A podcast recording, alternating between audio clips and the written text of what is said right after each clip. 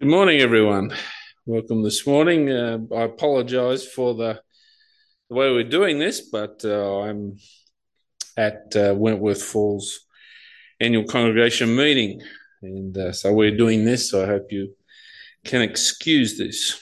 Before we start, let's pray.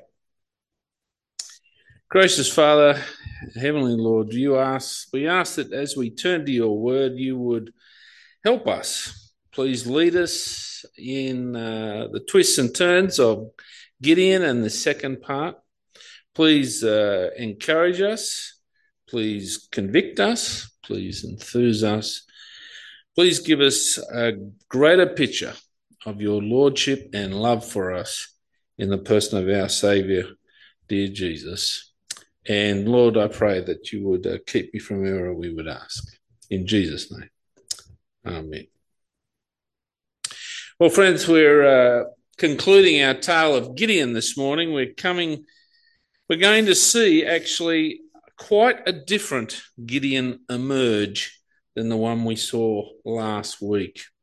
Last week, we uh, saw Gideon as a very unsure judge, judge being the one that God raises up to save his people, Israel. You remember that Gideon needed to be doubly sure of what God wanted him.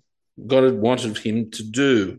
You remember the fleece and how it happened once and then twice. There's a sense of amazement, sometimes frustration, confusion about what's going on when Gideon does these things. You need to notice those things when you read uh, text, uh, the narrative, like Judges, because the frustration or the confusion or the impatience, perhaps, that you feel is not an accident. It's actually in the text to make you like that because he wants you to know the writer, God who gave you this, wants to highlight exactly what Gideon is like. He is unsure of himself. He needs to be doubly sure. And God lets that happen. But at the same time, we also saw that he was resourceful, skillful, and diplomatic. Remember, he was able to gather tribes together and get them to do what he, they needed to do. But he also had a lack of faith in his own ability. He didn't always obey God to the letter. You remember that he did and then he didn't obey God when he came to cutting down Baal and Asherah. And sometimes he's quite reluctant to do what God has told him. In fact, I even said, and I'm not the person who came up with this idea, but he looks like a reluctant conscript at times. But let's see what happens in the final section of Gideon's story. Gideon the warrior emerges in chapter 8, verses 4 to 21. I'm, I'm going to read it to you.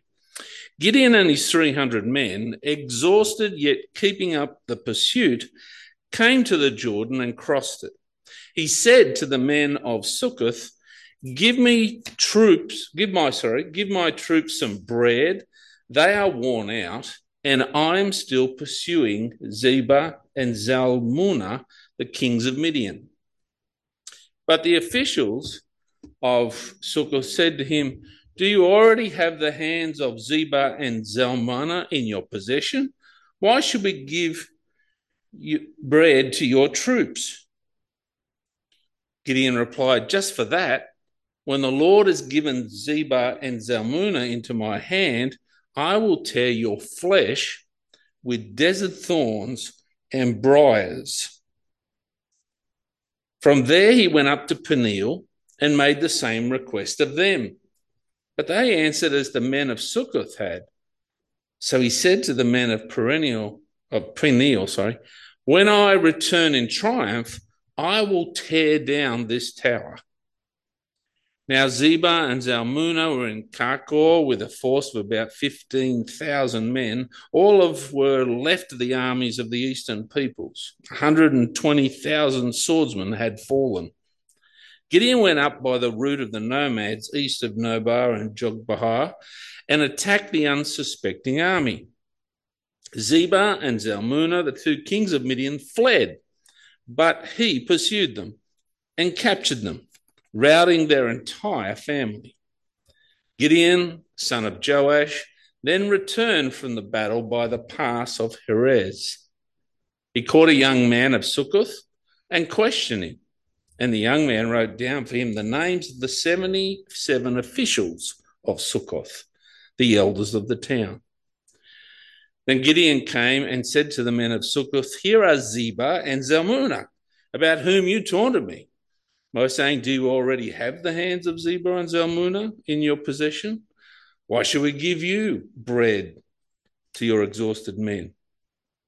He took the elders of the town and taught the men of Sukkoth a lesson by punishing them with desert thorns and briars. He pulled down the tower of Peniel and killed the men of the town. Then he asked Zebah and Zalmunna, What kind of men did you kill at Tabor? Men like you, they answered, each one with the bearing of a prince. Gideon replied, Those were my brothers the sons of my own mother. As surely as the Lord lives, if you had spared their lives, I would not kill you. Turning to Jether, his eldest son, he said, Kill them. But Jether did not draw his sword because he was only a boy and was afraid. Zebah and Zalmunna said, Come, do it yourself. As is the man, so is his strength. So Gideon stepped forward and killed them and took the ornaments off their camels' necks. Despite the hunger and the weariness of his men in verses 4 and 5, we find Gideon crossing the Jordan with his 300 men. You remember that was force was whittled down to 300 by God. He's doing that, it says in verse 4, to chase the defeated kings of Midian. Gideon marches into these two towns, as you heard, Succoth and Peniel, and he asks for food. But they turn him down. What does he do? Well, he threatens them. He threatens them with violence and that once this pursuit is over, he'll come back and unleash that violence. Verse 7 to Sukkoth, he declares he will tear their flesh with briars. Verse 16, he comes back and takes the 70 elders of the town and ju- does just that. In verse 8, Peniel, he threatens to knock down the tower of the city. And in verse 17, he does just that and kills all the men of the town. Gideon has crossed the, the Jordan, and we see and notice that he is different. He's behaving in a way that we have not seen him behave before.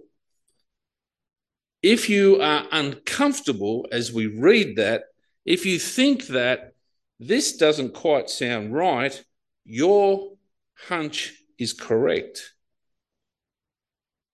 Gideon is behaving like a tyrant. He's behaving like a despot, thoroughly wicked in his acts. And there's one thing that makes me notice this.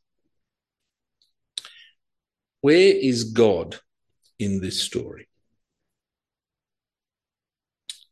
We've heard no mention of the Lord at all. The Lord is absent in this whole sorry episode. I wonder if you remember last week. The Lord was all the time telling Gideon how to operate. That reluctant Gideon again and again asks to confirm who he was and confirm how it would be done, all the time needing God's assurance that he was with him.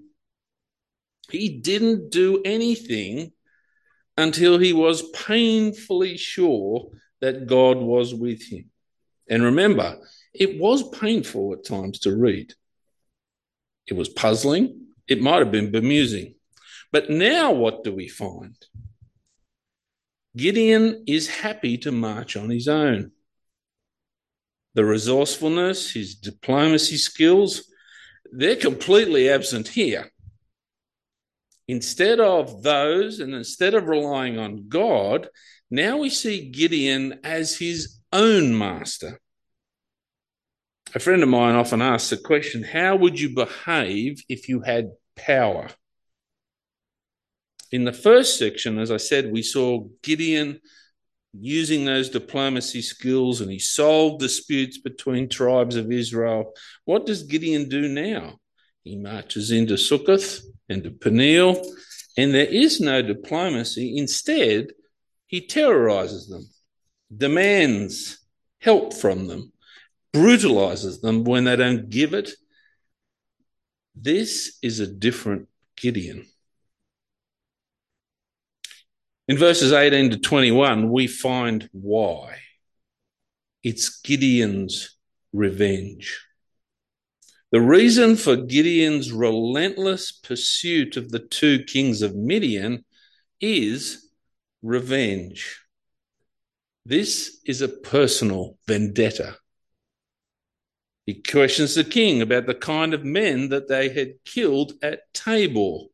They answer, verse 18. Notice the answer men like you, each one with the bearing of a prince. Literally, the appearance of a king's son. Who were these men? They were Gideon's brothers. Gideon is full of vengeful anger and he orders them killed for that act. And he asks his son, Jether, to do it. Jether won't do it. He's young, but he's afraid. Is he afraid to kill? Is he afraid about the way his father is behaving and is unsure that he should go forward with this? Gideon picks up his sword and he does it himself. When a character enters a narrative like this, it's always for a reason. And we've never met Jether before, and here he is. Jether is what we call a foil, a foil for Gideon, because Jether and his hesitancy and his unsureness of the act reminds us of what Gideon used to be like. He's Gideon's son. There's no real surprise that he reminds us of Gideon. But the contrast between Jether and Gideon highlights who Gideon has become. Gideon has now become a tyrant. This is exactly like a Mesopotamian king would have acted and have always acted. He's now got the authority He's the one who rules, and the narrator hints at that with the words from the defeated lips of the Midianite kings. They refer to Gideon's brothers as being like king's sons. By inference, Gideon also has the look of a prince. Now, not only does he have the look, he's behaving like the king. Who is meant to be king? The Lord God is meant to be king of Israel. But again, where is the Lord in this story? Is the Lord king or is Gideon in charge? To further highlight this, we have the strange episode of Gideon's ephod. It's the irony. We're going to see the irony of Gideon's name. Remember that first name when he chopped down the Baals and the ashes, Asherah pole? The name that was given to him, which I've asked you to remember, and maybe you've remembered, I've, maybe you won't. Jerubbaal, let Baal contend. Gideon comes back to his people, and what is the first thing they say to him? Verse 22 be our king, rule over us.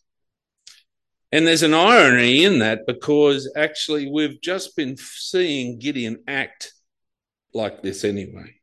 He's killed two kings because he himself is a king. What's Gideon's response, though? No, I will not rule over you. The Lord will rule over you. And I suggest that that's one of those pious answers that people sometimes give.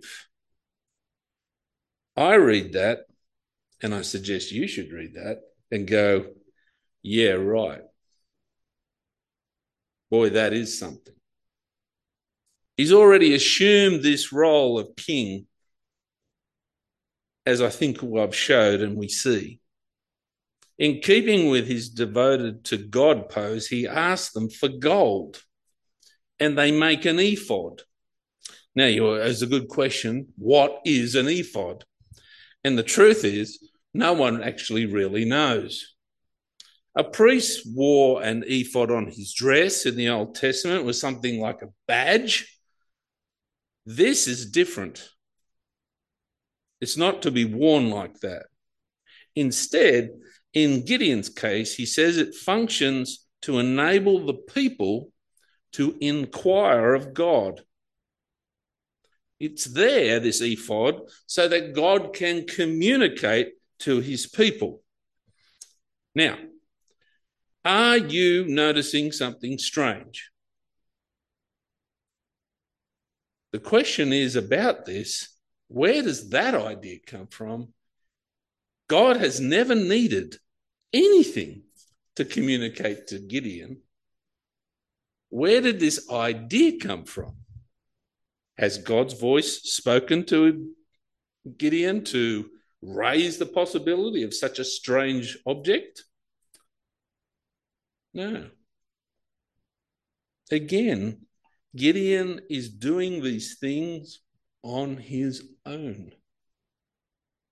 He's not relying on God, though on the face of it, he sounds like he's quite devoted to God. Always be careful of people who tell you how devoted to God they are. Perhaps it's a way that Gideon can now have a measure of control on what God says. We don't know. Before, God was the one who took the initiative to speak to Gideon. Now, with the ephod, it's Gideon who takes the lead.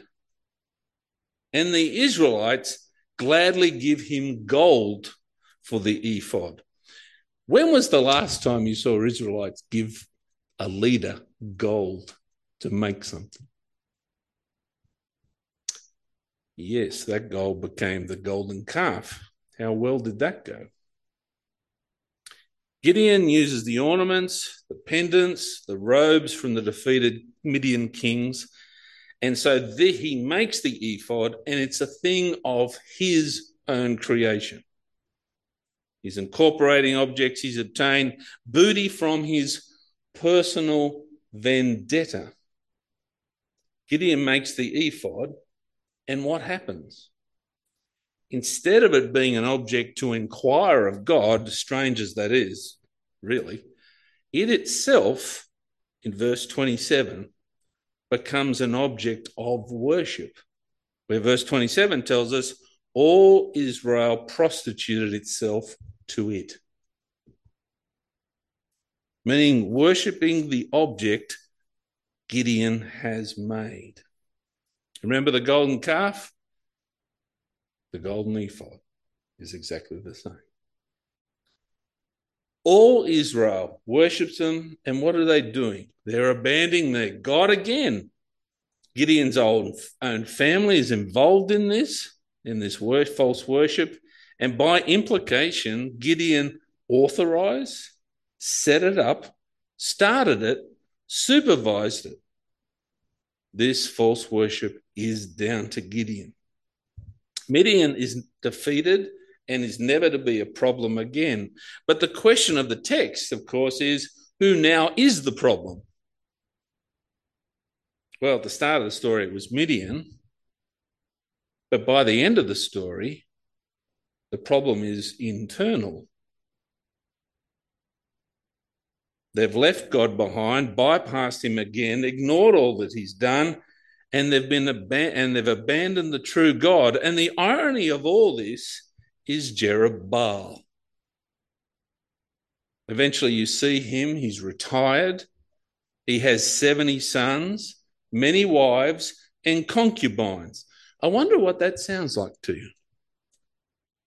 The only people who have so many wives, so many children, and so many concubines in the Bible is always a king. He's become the dynastic ruler which he said he would not be. And he has a dynasty of sons to follow him. No sooner had Gideon died than the people turn back to Baal. And at the same time, they don't show kindness to Gideon's family. They quickly forget all that Gideon had done. In the end, what's happened to Jerub Baal, the one who will whom contended with Baal? The story finishes at Ophrah. That's where it started. And that's a device that the, the person who wrote this is telling you to look back to the beginning, where the story ends where it started, look back to the beginning. To the beginning. Gideon tore down Baal's altars and burn the Asherah poles, the object of his family and the town idolatry. But what does Gideon end up doing? He's the one who sets up something even stranger the gold ephod and causes his own people and leads them back into a place where they again desert the living God and fall again into idolatry. The irony of Jerubbaal is that in the end, he is the bringer of idolatry back to Israel. If you keep on reading, you'll see his own son behaving in a worse fashion than he ever did. Gideon, in the end, is a very troubled character for us and he's a failure. He's not someone you want to be like. He's not a good judge. Remember the cone, and we said we were going down and the judges would follow us? Here is Gideon. They start following God tentatively. He's pious in appearance, but in the end, he's become proud. He was doing his own thing. And in the end, abandoned the living Lord and caused his people to follow something else. And then they went back to Baal because they'd already been led into idolatry. What can we learn from this troubled story from Gideon? Gideon has certainly shown us that we need to watch our lives continually. Pride enters your life and ruins you. Gideon, particularly in leadership, it's vital that you are accountable. Gideon is not accountable to anyone. And the only person who was accountable to God, he cut off communication with. We need to remain humble before our Lord, before his word, and to be accountable as leaders. But all of us need to watch pride. It can enter our lives and ruin it. Gideon, in the end, also does not persevere to the end. There is some way he started pretty well, but there's no value in starting well and finishing badly.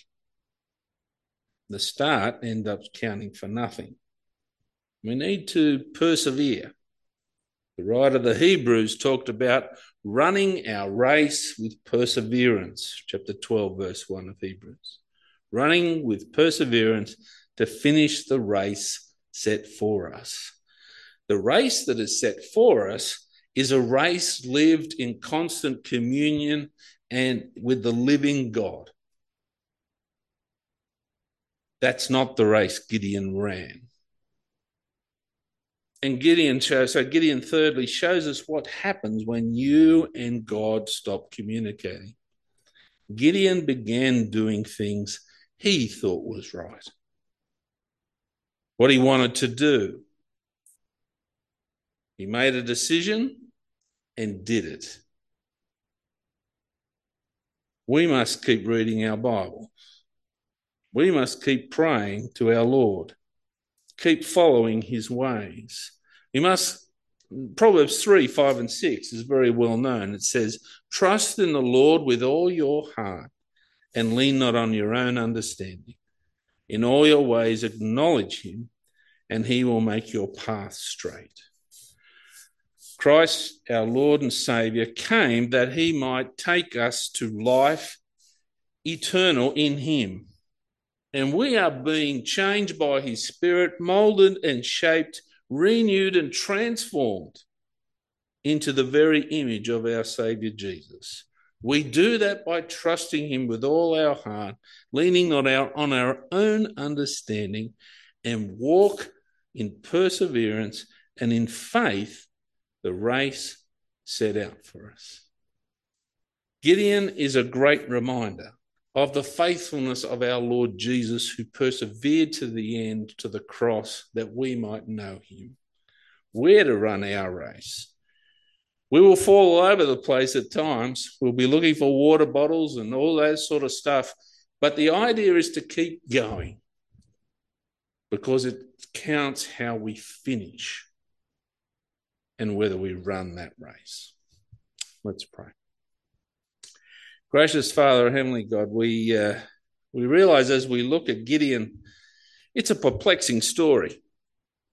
It's a an odd one, but we realize how history is full of people who have started well and not finished well.